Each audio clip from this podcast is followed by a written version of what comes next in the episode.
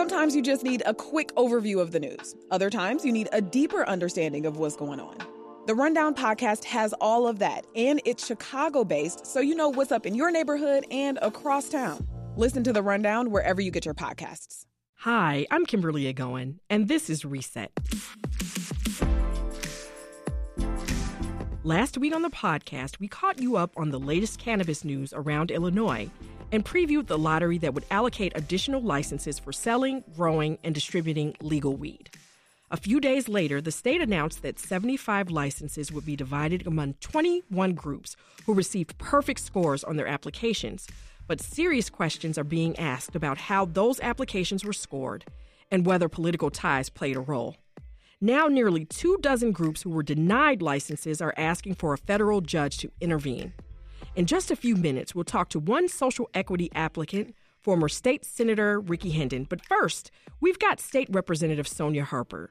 Representative Harper, welcome to Reset. Thank you for having me. Thank you.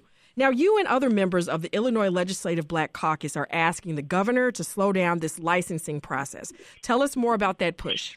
Sure. Well, you said it indeed. We're asking the governor to slow down um, this licensing process right now because uh, what we're seeing right now in the results so far are definitely not what we expected. Seeing 21 applicants vying for 75 licenses, um, before we even get to the question of the makeup or demographics of those candidates, again, is not what we expected. So we really want to take a closer look um, into the scoring process, maybe see if there's some changes that need to be made there um, that are eliciting these results again that, that we are a little bit uh, confused about how they came to be because it does not seem to be as we intended for this legislation to be when it was implemented. So there was an article that mentioned that KPMG, one of the scorers for the applications, there was someone who was an actual applicant at the same time. Is that true?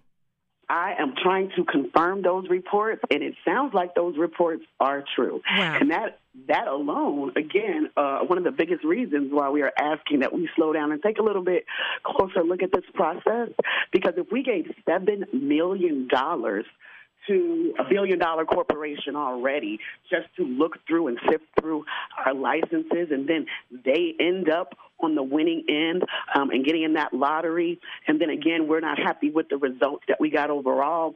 Um, that raises a whole lot of questions right now that we really need answered. There are some more questions about perfect scores being received by the 21 groups out of 700 applications. Was that the expectation that you had to receive a perfect score? And, and, and you know, what, what are some of your concerns about that? My concerns are totally over the way that scores are allocated um, and the way points are distributed and the way that ties are broken right now in this process. I do know that while some of the recommendations were put into statute, a lot of the binary scoring rules were made by administrative rules. So they were out of the hands of legislators. Okay. So I think that what happened is whatever process that they're following that's in place, number one, we have no idea what that scoring process uh, looks like. Mm-hmm. And what we're seeing right now is we're kind of doubting the validity of it because, again, it's not spitting out the results that we want. And when we're talking about transparency of the, uh, how about we'll say the authenticity of ownership? And the social equity applicants. You you're a legislator, so you were part of putting the law together about what social equity applicant actually meant. Are you feeling that it kind of failed in that area as well? Well, from the beginning of the year, and especially when applications were first turned in, we were always worried about true social equity applicants, again, people truly fitting that criteria, really being able to take advantage of this process um, and not in any way falling into any traps or contracts or people using them as a front in their social equity status to get their business on. And so I think that that, that kind of lends itself to this conversation that we're hearing right now with a lot of people calling for uh, more information and looking into those management operating agreements to truly see if the people who are make, meeting that social equity criteria, if they have as much ownership, control, and stake um, in that company that has that is being purported. And it's very interesting you're saying that because you know, as a legislator, when it comes to laws and rules, the devil's in the details. So, is there a concern at this point that the actual law kind of set black and brown people up to fail by not insisting that they just outright had actual ownership? but allowing them, to, you know, people that had no ties to these communities to just hire people or have them take part in it, but not really any equity in the businesses? Well, one thing that I did see from this result that that, that the governor do hail, does hail as a victory is that the only one of these candidates who got into the lottery because of someone they hired is only one of them. And so every other candidate that they have that has been selected for the lottery are there simply because they fit the criteria of they are a person who lived in a DIA area, they're a person who had a cannabis conviction, or they're the spouse of one. And so I'm very happy about that. But again, I think that there is more work to be done and more tweaks to be made. I don't think that this legislation in any way or this law is failing people. I think that this is a marathon and not a sprint. We're attempting to do something that the nation has never done before, and that this process was meant to take a pause to be able to make those needed tweaks where necessary. Again, because this is not only turning out the way Black Caucus members uh, thought it would, but a lot of people across the state, uh, you know, no matter what community they're from. That's State Representative Sonya Harper of Illinois 6th District. Representative Harper, we want to thank you so much for joining us. Thank you for having me. You have a great day. You too. And I want to turn now to one of the social equity applicants. He is former state senator Rickey Hendon. He sells homemade hemp and CBD products on the west side. Senator Hendon, welcome to Reset. Thank you for having me on, Kim. Now, you've been involved in the fight to legalize recreational cannabis in Illinois for many years. Tell us if this is living up to what your expectations were as a legislator and also as a businessman. Hell no, not even close. But before I get into that, I want to say Sonya Harper, Representative Harper, had more meetings about this than any other legislator, and she should be commended for that. The legislative intent was not met, as she just said. I have white senators and Latinos and everybody calling me saying they uh, totally agree with us activists that the legislative intent, which was to increase minority ownership from zero to something significant, because right now the cannabis industry is owned 99.9% white men, very few white women, no Latinos, no African Americans. So the legislative intent was to correct that. So Sonya them did a great job. The governor has office and the company he hired, KPMG, who does have a risk manager, Hamid Kamal, and they saw the applications and graded the applications.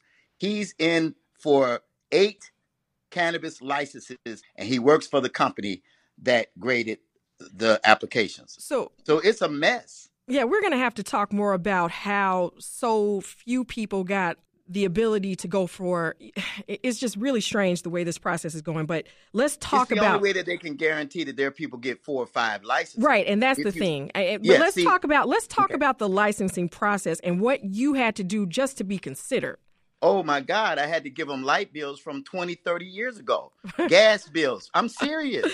All my taxes they sent me back, said I had a deficiency. I say, what's the deficiency? You didn't prove that you live on the west side. My nickname is West Side. Stop playing. okay. Stop playing.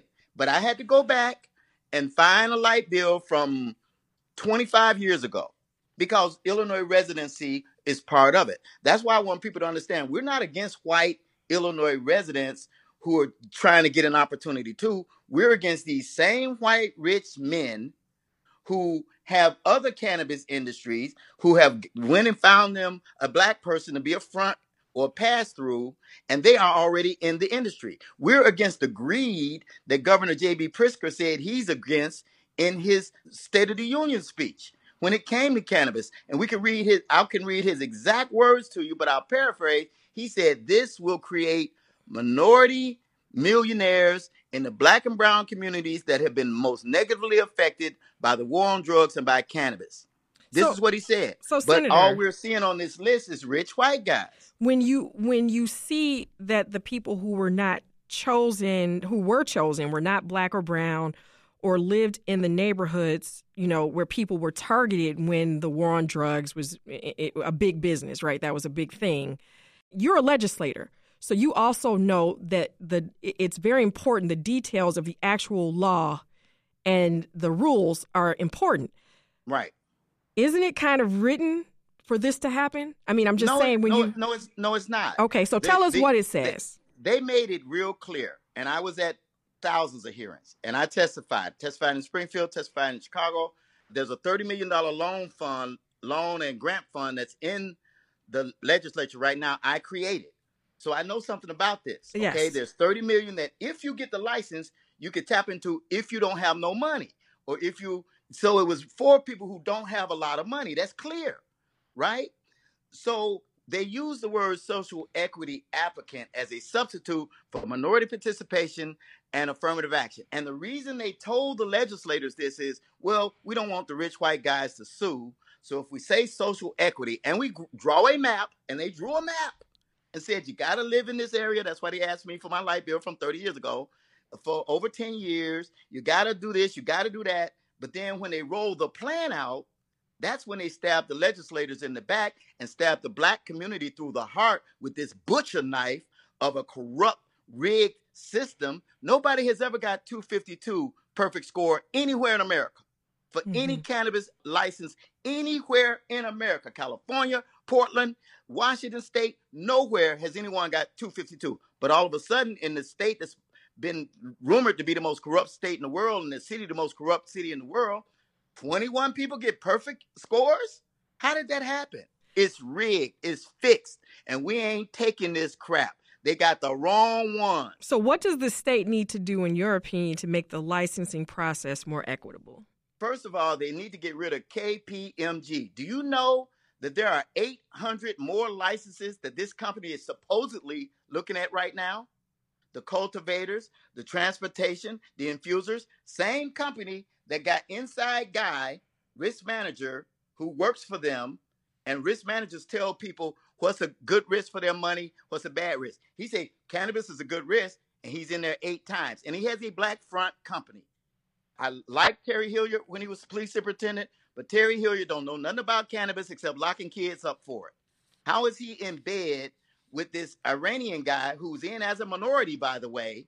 And I'm sorry, but you're not a minority on eight licenses. So they need to get rid of KPMG first. They haven't even given us our scores. The people are now getting their scores who are black and lived on the South Side 30 years, and they did not get the points that we're supposed to get for social equity for living on the South Side 30 years. So, are you part So of the? score- are you part of score the? came in at 248 instead of 252 but if they had been given the points that they were supposed to for living in the impoverished community where this is supposed to be about economic development they would have scored close to a perfect score but nobody would have got a perfect score Let me ask this: When you decided to sell hemp and CBD products, what made you want to get involved in this industry? that's such a good question because they told us if we get into the green economy then it would give us an additional points and a leg up to already have some experience in the green economy. Hemp and cannabis are like uh, cousins. Everybody understands. One has more THC than the other, and that's the only major, major difference. One is not a hallucinogen, the hemp, but you're in the uh, green economy business. That's why we went into the green economy business. Anything I can make out of hemp, I can make out of cannabis. But we're not doing it because we got to get the license. But you can't get the license if the thing is rigged against you. And it was rigged against white Illinois residents because I'm about to be part of a lawsuit that includes white people. So people won't think I'm just doing the black people. They discriminate against white Illinois residents who are not currently in the business, as well as blacks and Latinos. And the lawsuit. Tell us a little bit more about that. Well, there are several lawsuits that are already out there, and we sued a couple of days ago to stop the lottery, which we have stopped for now. Our lawyers are in court today. Uh, I haven't heard from them that, that the judge give us a final one or not. But the state is so corrupt, they moved the lottery up to Wednesday. It was supposed to be yesterday. You know what I mean? They moved it up. It was supposed to be a couple of weeks. Okay. They saw that we were fighting, so they moved it up. So we had to run to court to stop the lottery. So we stopped that for now. Okay, so now we're there are a couple of lawsuits. One is pretty much all black and Latinos because they did not do social equity and and they they screwed us based on what the governor said. I just don't have time to read his speech, but he keeps saying how he was going to make millionaires out of social equity people who live in that neighborhood. Created a map and everything. They got people from Skokie, Highland Park, rich white guy with a restaurant on Rush Street. They got a gaming operator with slot machine operators. Got 32 chances, Kim. 32 chances in the lottery. A lottery should be you buy one dollar, I buy one dollar, we get one chance, right? Mm. They have 32 chances, 24 chances, 28 chances. The one or two blacks that are legit that's in there may not even win at all because they got one chance, and the rich white guy got 32 chances. So do you We're think? not slow. So do you think that people who actually come from and live in these communities, you know, that were targeted for marijuana drug arrests? I know that there were a lot of expungements that impacted Black and Brown people, but do you think that they will ever be able to actually benefit from ownership now that this is legal? Unfortunately, the only way that our people will benefit, especially the ones who just getting out of jail, is if we get this right. And we are not going to get this right if we keep saying, and I love Toi, but I'm sorry, my sister, you cannot keep saying what JB is saying, which is we're going to get it right in the next round. That's round four. These 75 licenses were created when they went recreational for the existing cannabis owners who had one all white in round one. So round two was all white men. Round two, they told the black legislator, okay, we're going to create these 75 licenses that's going to go to y'all community in round three. So now we're looking at round three, and we don't have a snowball chance in hell in winning if we go by what JB put out here. And round four won't be till next year. That's former State Senator Rickey Hendon. I want to thank you so much Thanks for having for joining us. And that's today's reset. Find the full archive of all our interviews at wbez.org slash reset. I'm Kimberly Egoin. Thanks for listening and come back tomorrow for our week in review. This is Reset from Chicago's NPR news station, WBEZ.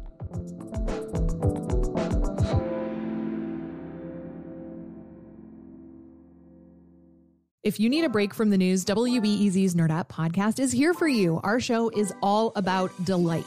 We laugh about what's happening in pop culture and feature thoughtful interviews with fascinating people. We even have a monthly book club. Listen to Nerd Out wherever you get your podcasts.